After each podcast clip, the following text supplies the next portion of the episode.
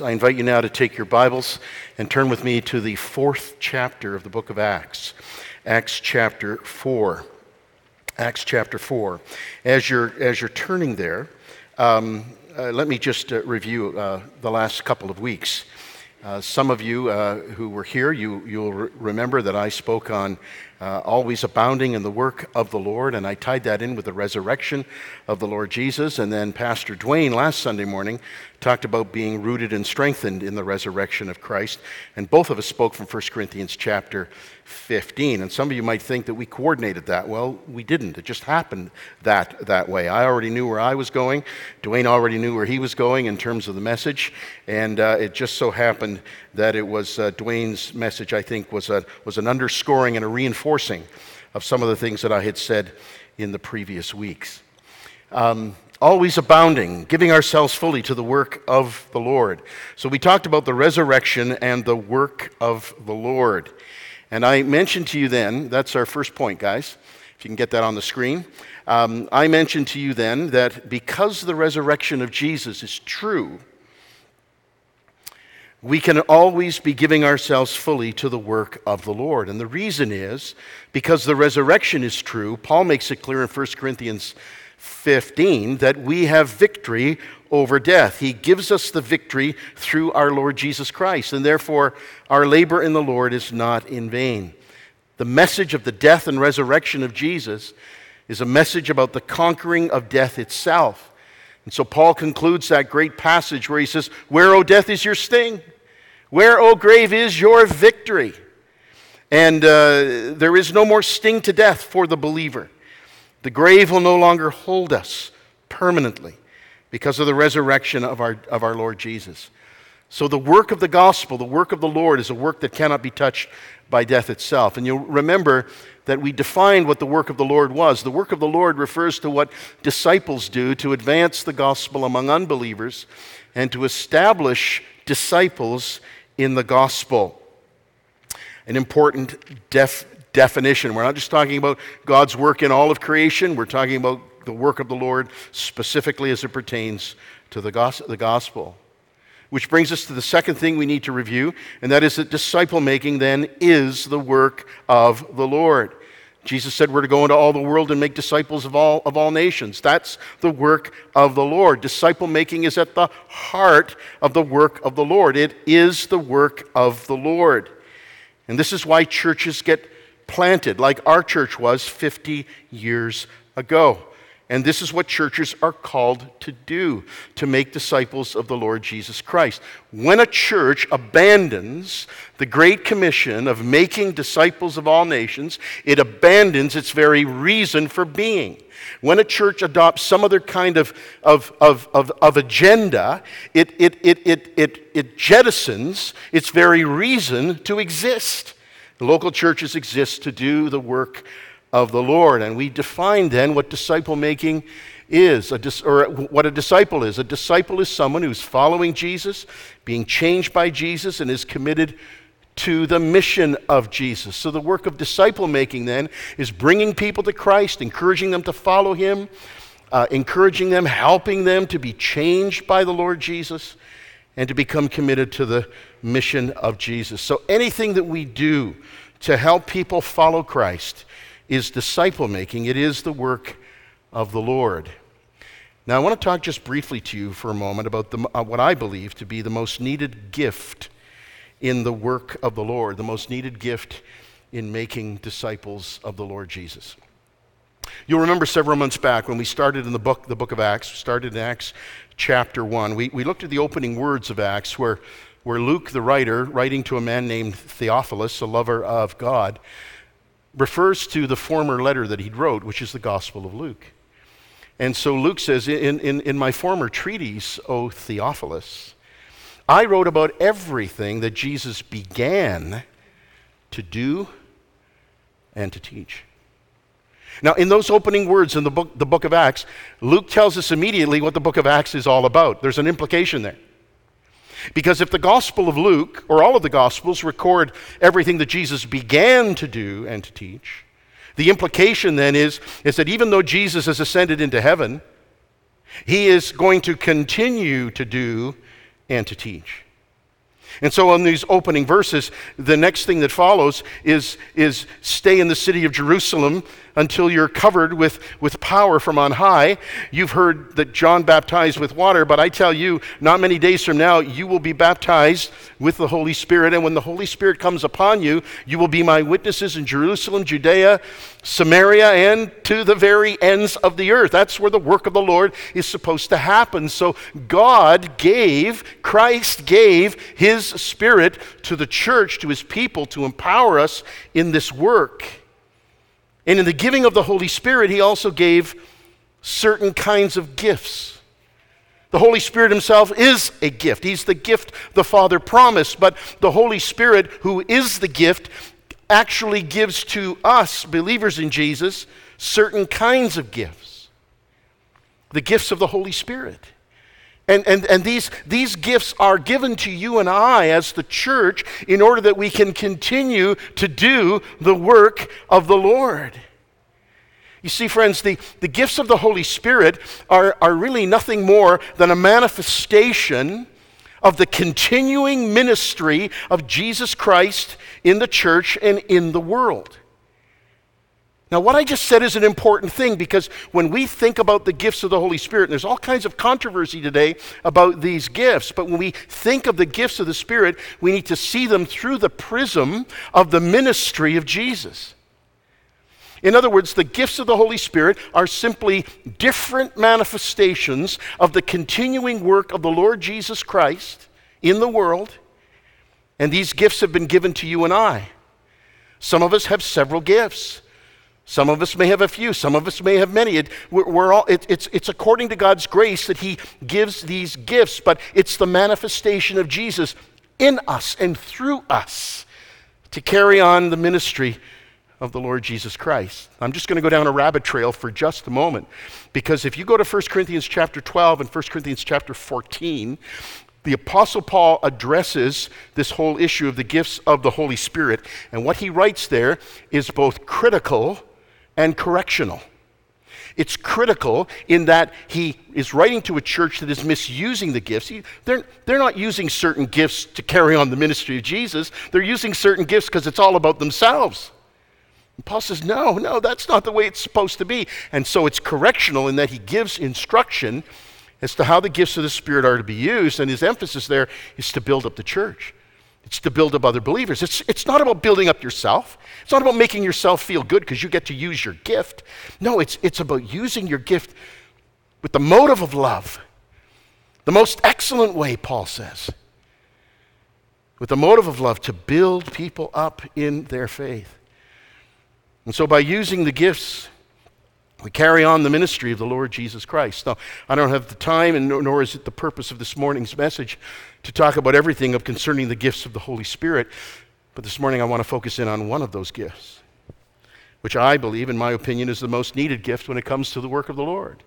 It's the most distributed gift within the church. It's the most needed gift within the church.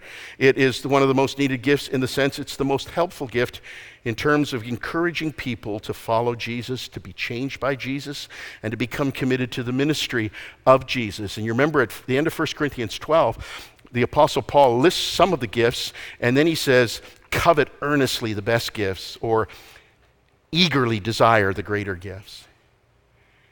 And so that's what I want to do, do today. I want to magnify one of the gifts, because I believe it is one of the best gifts, one of the greater gifts that we should eagerly desire. And that gift is the gift of encouraging. So in Romans chapter twelve, no, go back please. Go back please. We have different gifts according to the grace given us. And then he lists a few, and then he says, if it is encouraging, let him encourage. Now, you might think, uh, what, encouraging people is a gift of the Holy Spirit. Well, yes, it is. See, we're all commanded to, to encourage each other, but some of us have been given a gift to do so. In other words, we're just sort of wired that way by the Holy Spirit. And if that gift is encouraging, he says, let him encourage. In essence, what Paul's saying, you got that gift? Then do it. Do it. Let me try to define this. And I, I found this def, def, definition very helpful. And it's our next slide. And it's, sometimes the gift of encouragement is called the gift of exhortation. Depends how you translate the word. And um, it's the special ability that God gives to certain disciples which enable them to come alongside another person to give encouragement, challenge, counsel, or earnest advice as needed, in such a way that a person is helped, and I would add, this person is helped to follow the Lord. I believe in what I what I call a gift mix. In other words, all of us have been given a number of gifts, and so there's a mix of gifts, and, and the mixture of the gifts that God has given to us is different in every person. I have a particular gift mix. I could tell you what my gifts are. You probably could guess them.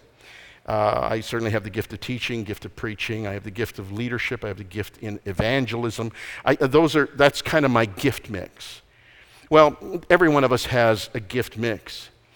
The gift of encouragement can be seen in the gift of teaching.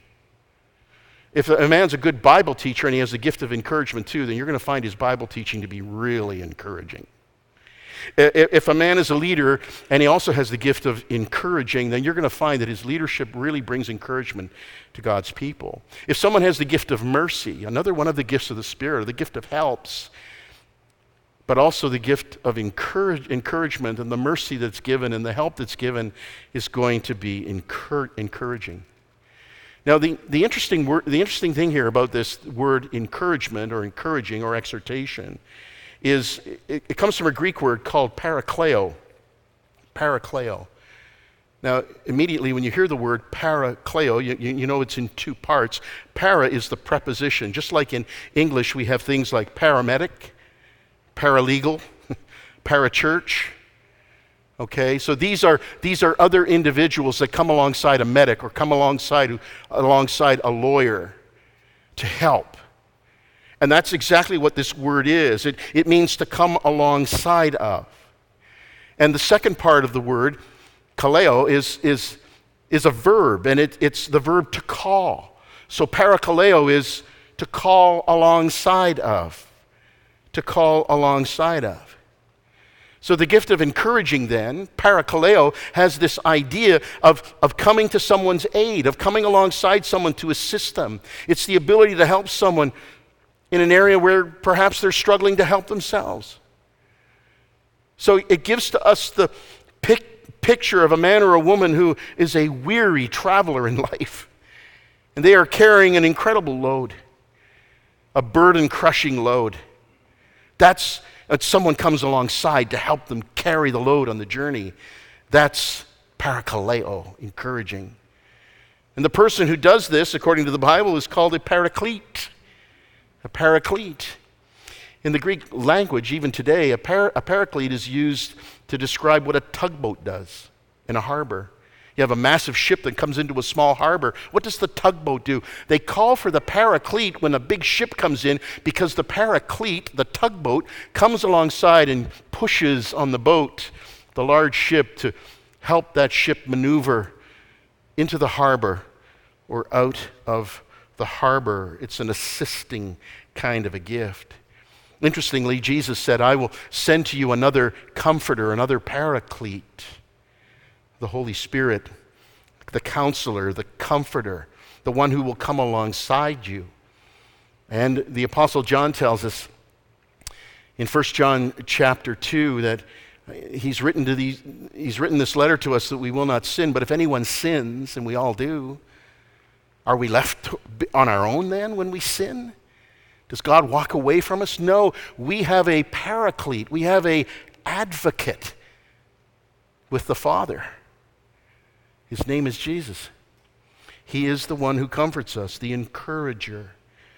So to summarize then, this is a very special gift of the Holy Spirit, but it is also a specific command that is given to us, given to all of us. And so a number of scripture verses on the screen. First Thessalonians chapter five is one of the verses that speak of this. Therefore, encourage one another and build each other up. You're, you're not commanded here, if you have the gift, do this. No, it's it's a general command to all of us, whether you have the gift or not. Next verse, Hebrews chapter three, verse thirteen, encourage one another daily as long as it is called today, so that none of you will be hardened by sin's deceitfulness. That's why we need encouragement. There, there, there's this constant pressure to sin. There's the constant temptation that comes. There are those areas that we struggle with, and we need sometimes we need a buddy to come alongside us and say, don't give in. Let's pray together. Like, I know that sin is pressing in on you, but don't be deceived by it. That's this kind of encouraging ministry. Or Hebrews chapter ten, a verse which is familiar to most of us. Let us not give up meeting together as some are in the habit of doing, but let us encourage one another. And all the more as you see the day approaching, the day of the return of the Lord Jesus. The scripture makes it clear what's going to happen before Jesus comes. It's not going to be easy. It's not easy to follow Christ in a world that rejects him. And so we need to come alongside each other and to encourage. So all of us are called to encourage, but some of us are gifted to do so. I like to call this gift the counseling gift, or the comforting gift, or the cheerleading gift. That's really what we're called to do. And now I want to talk to you this morning about the best example of this gift. And we, we go here to Acts chapter four.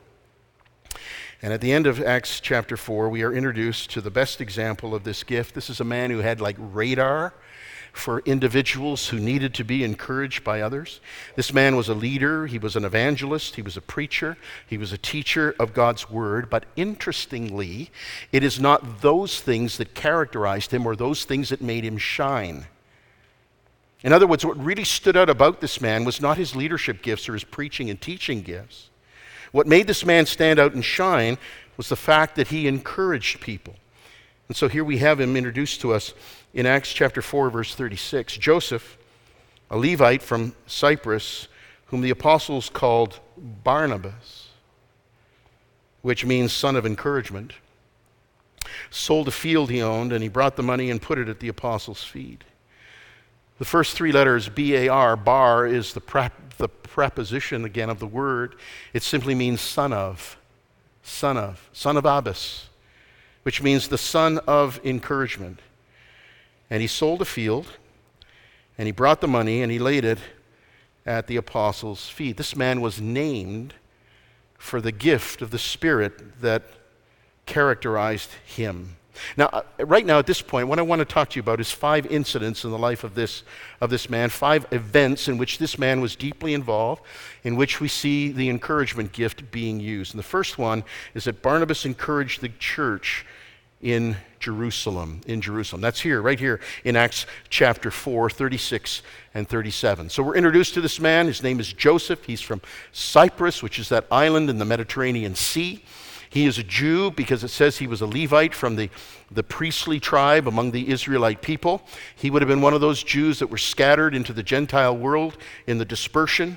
And so here he is, a Greek-speaking Jew, and he's there in the church of Jerusalem. Now clearly he was an early convert to the faith, because the first four chap- chapters in Acts is that very early time in the history of the formation of the of the church in Jerusalem, the first local church that got estab- established by the apostles in those days. Barnabas was probably, we're not sure, but he was probably in that crowd of people that had come from all over the world in Acts chapter two. Remember, they'd come from all these different nations, and the nations are listed there in Acts two. So he probably came to Christ on the day of Pentecost. He was one of the three thousand. We believe, who came to the Lord. Now, he is given a name. Some people say this is a nickname. The apostles referred to him as Son of Encouragement. Uh, I would say it's not so much a nickname as a name change. A name change.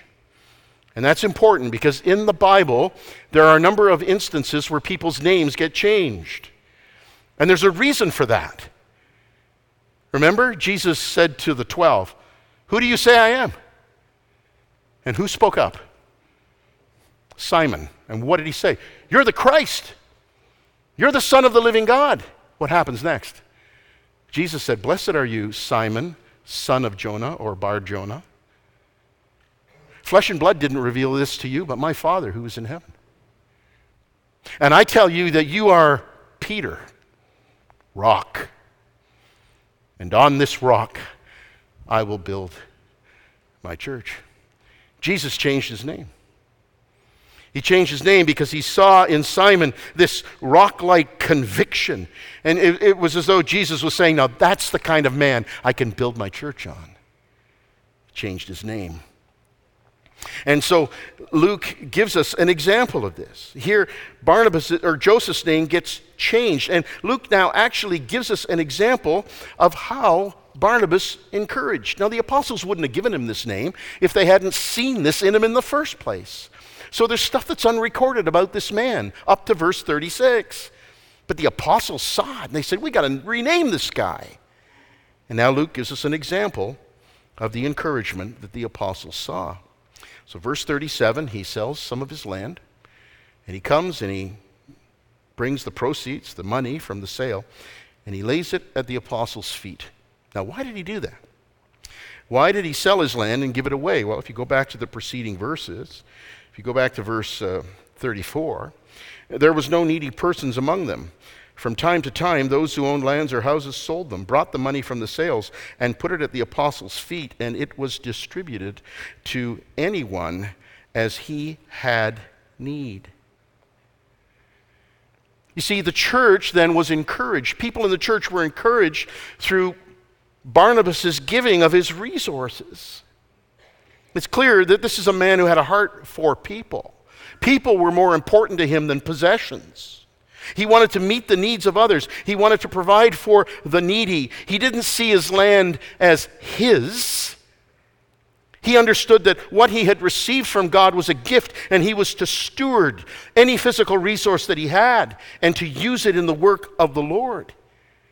Here's a man who did not have a "it's mine" attitude, but an "it's yours" mindset.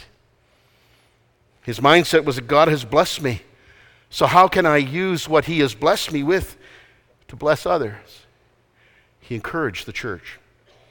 Secondly, what I want you to see in this story, by the way, we're going to be in Acts for a little bit here, and we're we're going to flip through a few pages in Acts, so you really have to have your Bible with you this morning.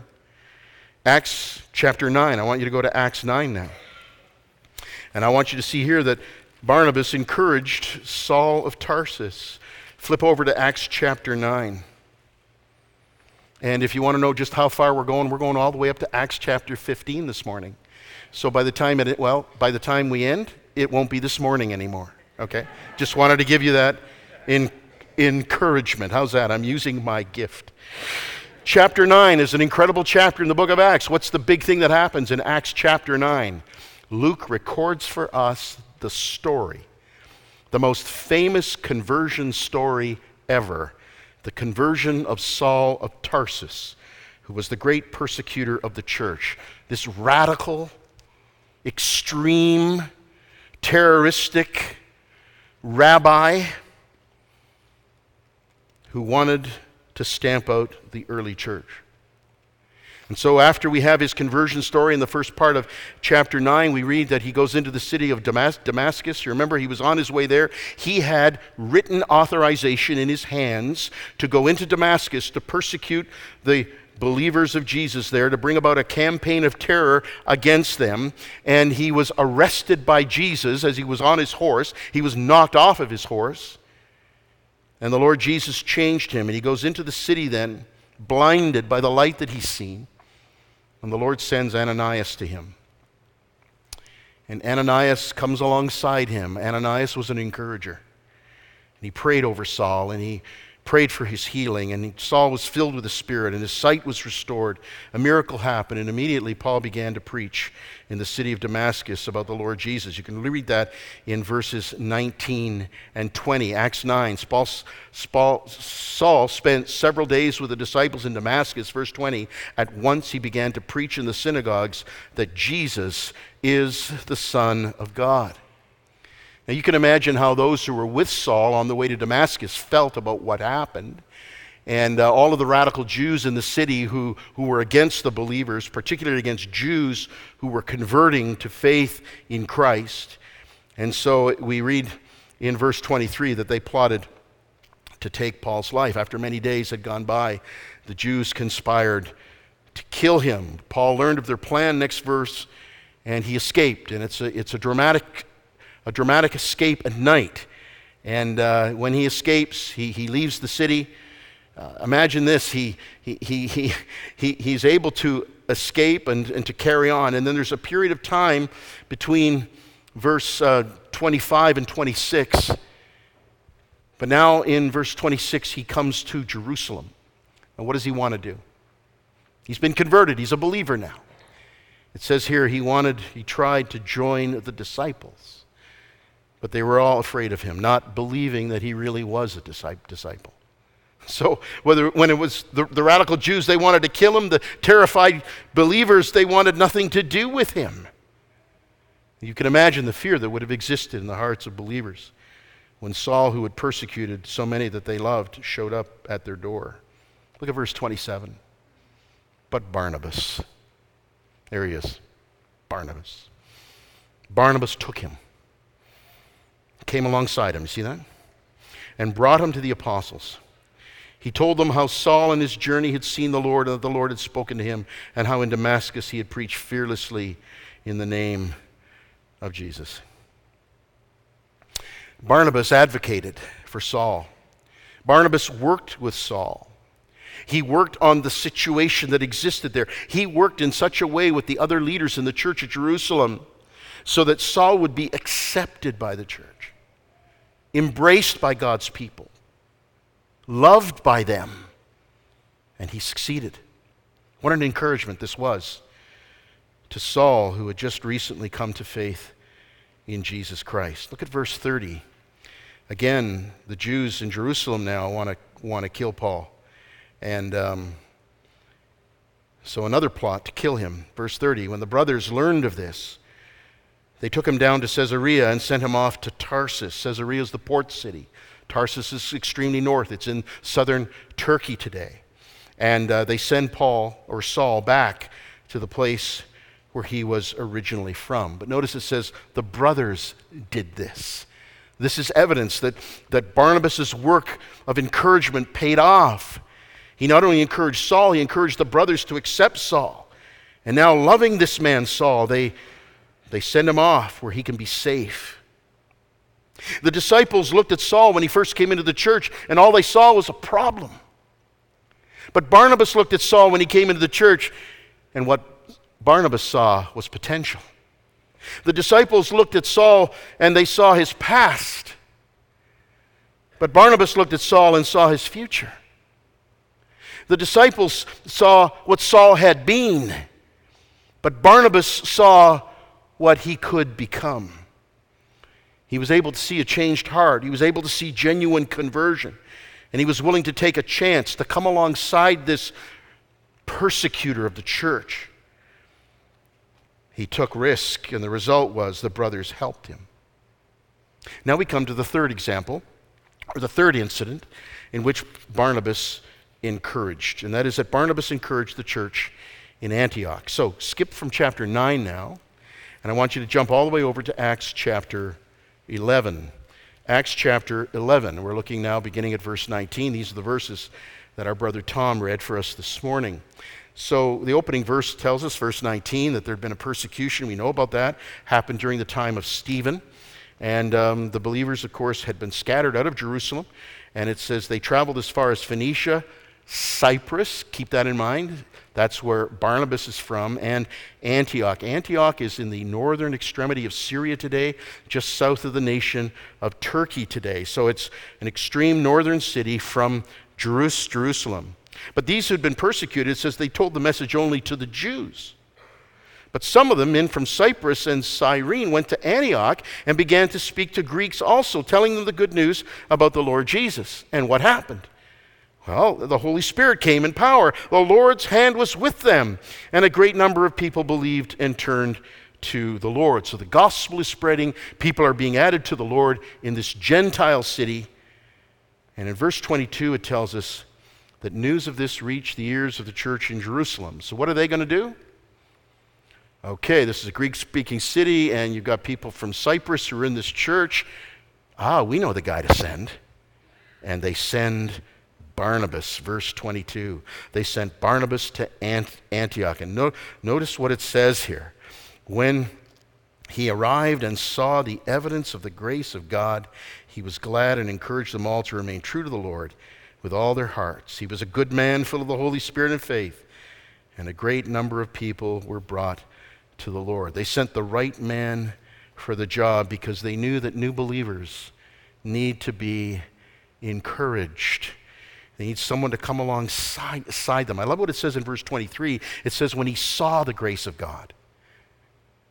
I, I think that word saw, past tense for seeing, is, is a key word, because this is telling us that, that Barnabas could see deeper into what God was really doing here. Some of us miss it. We don't see it. But here's a man who discerned the workings of the grace of God in a man's heart, in many people's hearts. He was able to discern grace, just as he had discerned the work of grace in Saul's life. He, he sees it in these believers in Antioch. In verse twenty-three, it says he encouraged them to remain true to the Lord. He's using his gift. I love verse twenty-four. He's a good man, full of the Spirit and faith.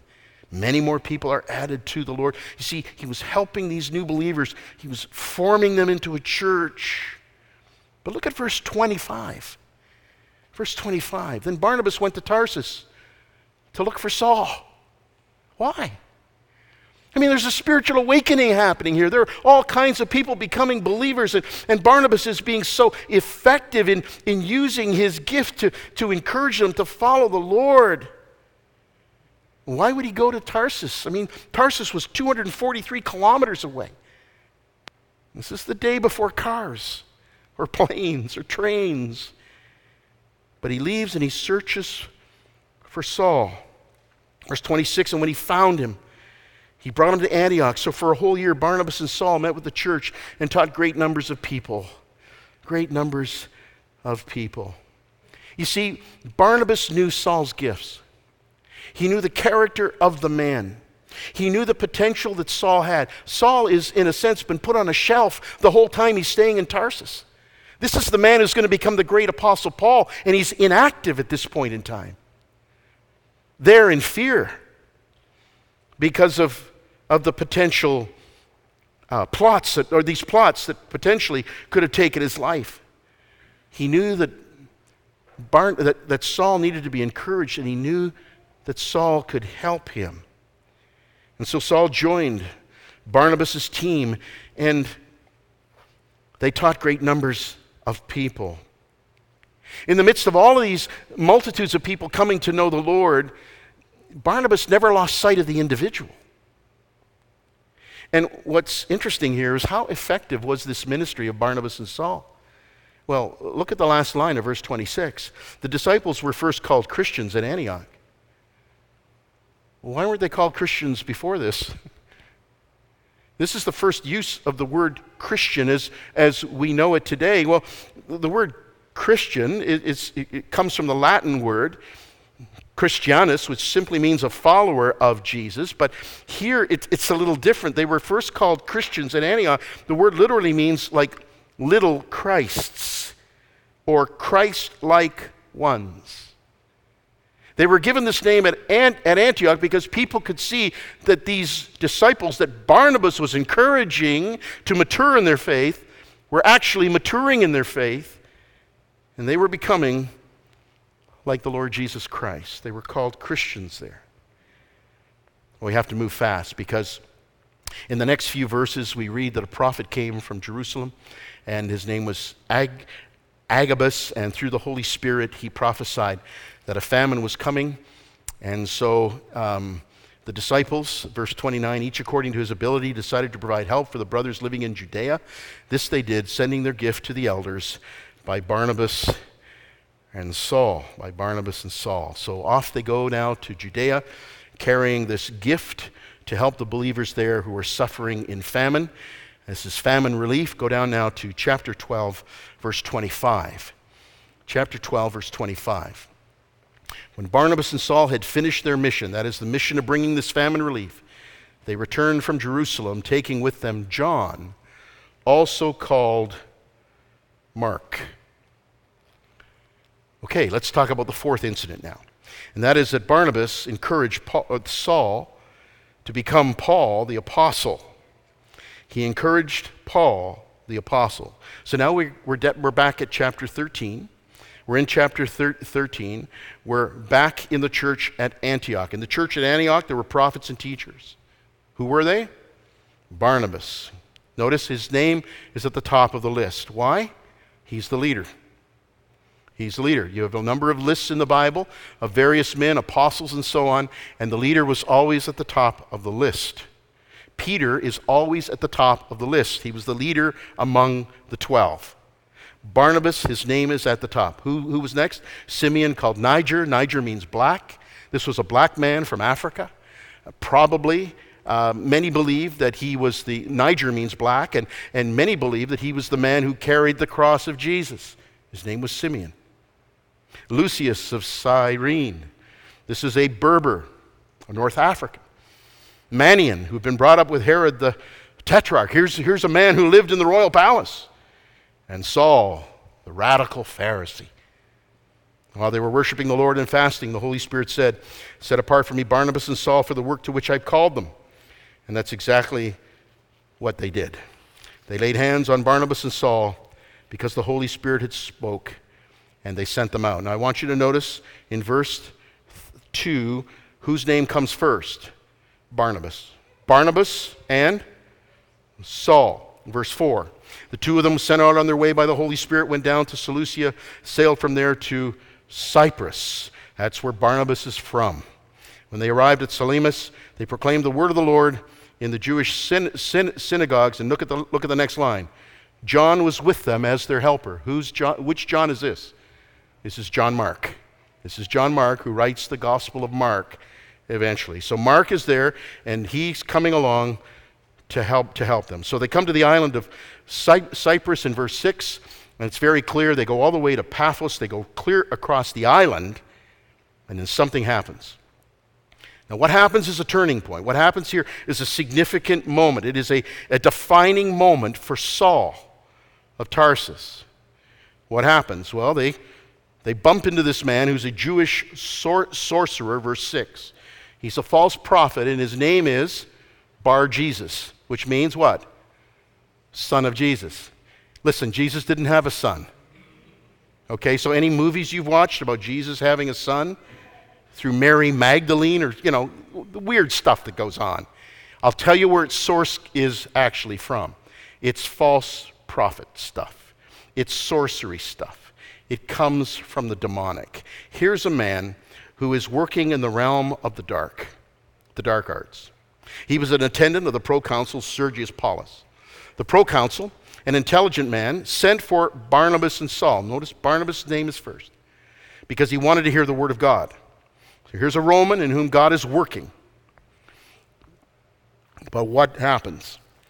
Elymas, the sorcerer, who is also by the name of Bar-Jesus, for that is what his name means, opposed them and tried to turn the proconsul from the faith.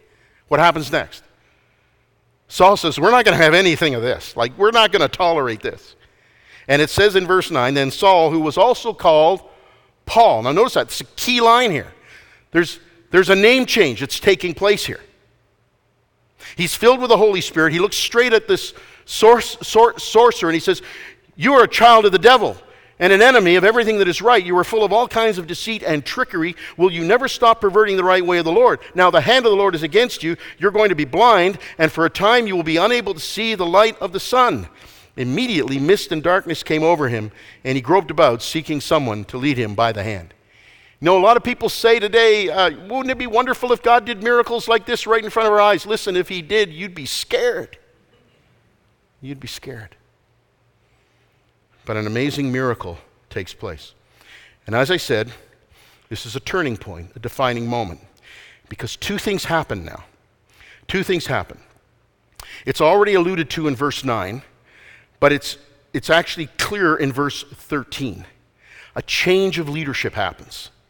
From Paphos, Paul and his companions. See that? It's not Barnabas and Saul anymore. It's Paul and his companions. Now you go over to chapter fourteen, quickly now. Chapter fourteen, verse twelve. They go into this Lycaonian uh, city, and, and, and the people think that Barnabas and Saul are, are, are, are gods. Verse twelve, Barnabas they called Zeus, and Paul they called Hermes, because he was the chief speaker, meaning he's the leader of the team. A change has happened. Now go down to verse forty. Uh, go back to chapter thirteen, verse forty-two. As Paul and Barnabas were leaving the, syn- the, syn- the synagogue, see? The reversal of names. Verse forty-three, Paul and Barnabas. Verse forty-six, then Paul and Barnabas answered them, boldly. Go down to verse forty-nine or fifty, actually. This they stirred up persecution against Paul and Barnabas. A name change happens. There's a change of leadership that's taken place here. But that's not the only thing that happens, because look at chapter thirteen, verse thirteen again. From Paphos, Paul and his companions sailed to Perga in Pamphylia, where John left them to return to Jerusalem. Mark decided, I'm out of here. Now, there's no actual explanation that is given, but there's an interesting verse in the in, in Colossians chapter four, because in Colossians four, Paul says that Mark was the cousin of Barnabas. I think what we see happening here is Mark saying, what, Paul's the leader now? My cousin isn't the leader anymore? I'm out of here. I don't want to be a part of this team if my cousin isn't the leader anymore. He didn't like the new leadership. See, Mark had a prop, a problem with the new leader, but Barnabas didn't. Barnabas, Barnabas, when he now took second position, his heart did not change. Barnabas' zeal was not dampened. His spirit did not become bitter. His ego was not crushed. He accepted this. It didn't matter to him if Paul was now the leader of the team. As a matter of fact, I think this was the goal of Barnabas all along. That's why he went to Tarsus to get Saul, because he saw the potential in this man, and this is what he was hoping would actually happen. Now let's go to the fifth incident that happens in the story. Barnabas encouraged John Mark. Go all the way now to chapter fifteen. You see, I told you we were going to cover a lot of ground here this morning, and we're actually very close to the end. Verse thirty-six, Acts fifteen, verse thirty-six. Sometime later, Paul said to Barnabas, let us go back and visit the brothers in all the towns where we preach the word of the Lord and see how they are doing. Barnabas wanted to take John, also called Mark, with them, but Paul did not think it wise to take him. Why? Because he had deserted them in Pamphylia and had not continued with them in the work. They had such a sharp disagreement that they parted company. Barnabas took Mark and sailed from Cyprus. Paul chose Silas and left, commended by the brothers to the grace of the Lord. He went through Syria and Cilicia, strengthening the churches. Paul said, no, I, I don't want Mark coming. He he deserted us. Like, he's not fit to be on the team. And Barnabas, the encourager, is like, but Paul, let's give him a chance. Let's give him a second opportunity. Who was right? Who was wrong? I mean, it kind of shocks us to think that this, this actually happened among these outstanding Christian leaders, that they disagreed with each other. Who was right and who was wrong? Well, let me read to you from Second Timothy chapter four. These are the final words of the Apostle Paul. He's in, these are many years later. He's in prison in Rome. He has just said, I fought the good fight, I finished the race. In other words, he's talking about his impending death. He knows he's going to be persecuted. He's in this dank, dark cell, dungeon. And he writes to Timothy, gives him last-minute instructions. And then he says to him, Timothy, do your best to come. Come and visit me, please. Come fast, he says. Why? He says, Demas, a companion of his, has loved this world, and he's deserted me. Imagine that. Desert the Apostle Paul before he's going to be killed? And then he says, only Luke is here with me now. And listen to these words. Get Mark and bring him with you, because he is helpful to me in my ministry. Isn't that amazing? Get Mark. Bring him. He's helpful to me. Why? How could this man, John Mark, who deserted Paul, how could he become now someone that Paul says, I want him to come alongside me. How could this happen? Because Barnabas had taken his cousin, Mark. He came alongside him. He encouraged him. He corrected him, probably about his attitude toward leadership. And Mark grew, and he became useful to the Apostle Paul. And friends, that's what encouraging people do. They come alongside. They correct when it's necessary. They rebuke when it's necessary. They have frank talks with people who are wandering from the path of faith, but they do it in such a way that they're wooing them back and encouraging them to remain true to the Lord and to follow the Lord.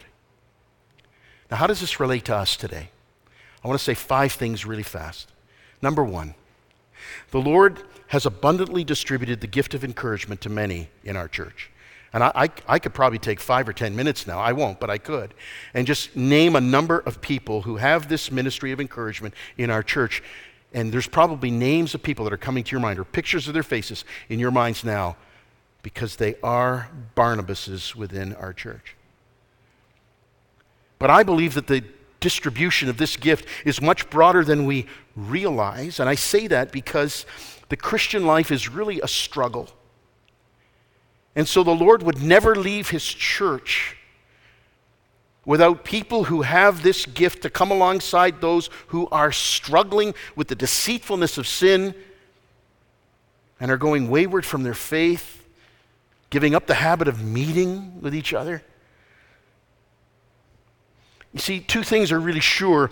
You need encouragement, and you need to encourage others.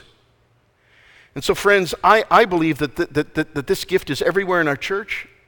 And, and I, I want to say to you that, that in terms of relational, relational stuff, relationally, you need to put yourself into a place, in a local church, in a small group, where you then have the opportunity to use this gift to encourage your brothers and sisters in the Lord. Number two, there's room for you. There's room for you to be a disciple maker, to be a Barnabas within our church. You, you might look and, and around and say, well, I don't really see where I could fit in here in this church. Listen, there is room for you. There is room for you to be a Barnabas, to encourage people to come to Christ, to follow Christ, to be changed by Christ. There's room for you to walk alongside people. Listen, at the end of service, when you get up out of your chairs, I can guarantee you within a two to three yard radius of where you're sitting right now, there's someone who needs to be encouraged. And we're all called to make disciples, to, to come alongside them and help them to be true to the Lord.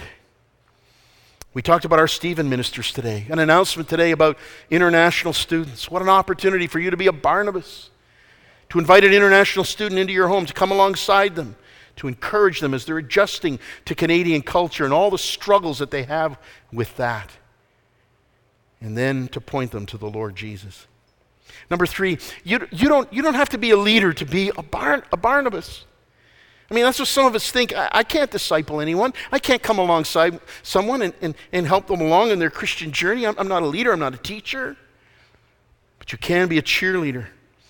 You can be a comforter and a counselor. You can be an encourager. Because we're all called to make disciples of the Lord Jesus.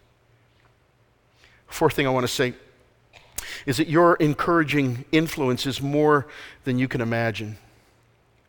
Barn, Barn, Barnabas was certainly used by God to bring about spiritual formation in many people, but the two individuals that stand out the most are Saul of Tarsus, Paul the Apostle, and John Mark. Now, why are these two guys so significant to us today? Well, John Mark wrote the Gospel of Mark. He was the first one to write a gospel. He was the first one to record the life story of Jesus.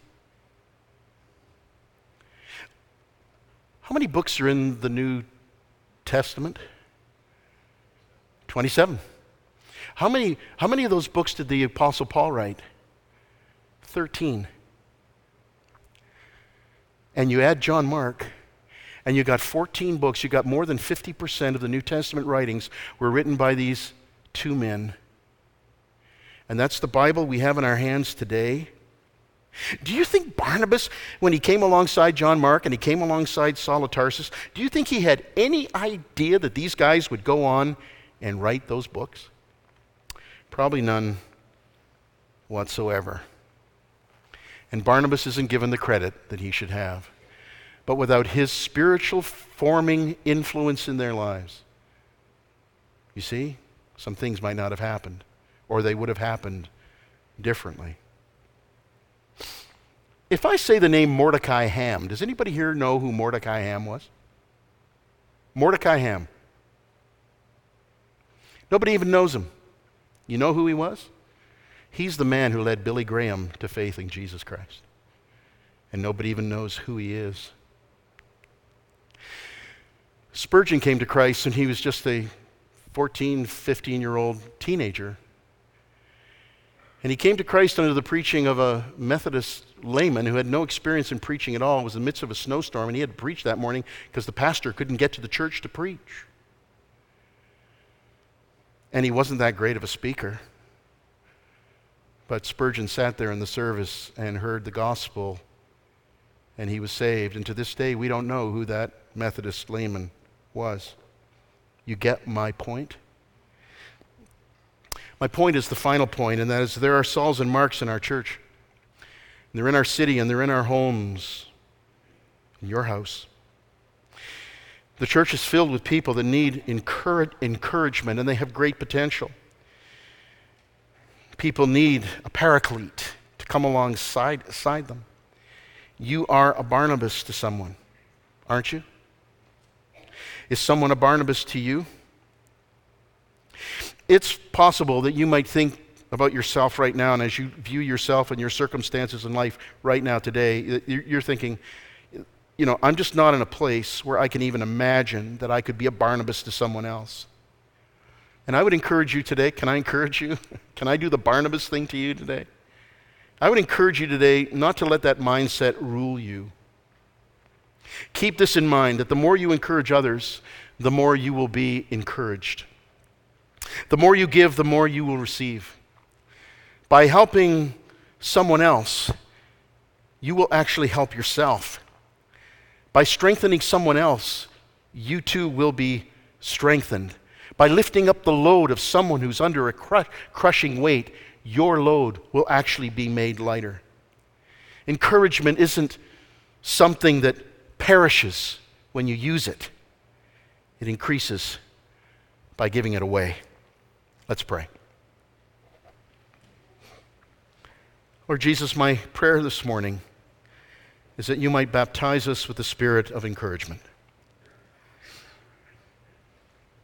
That you might cause us to discover the gifts that you've given to us so that we can use them here at West Highland to build others up in their faith. Lord, we don't magnify a man today.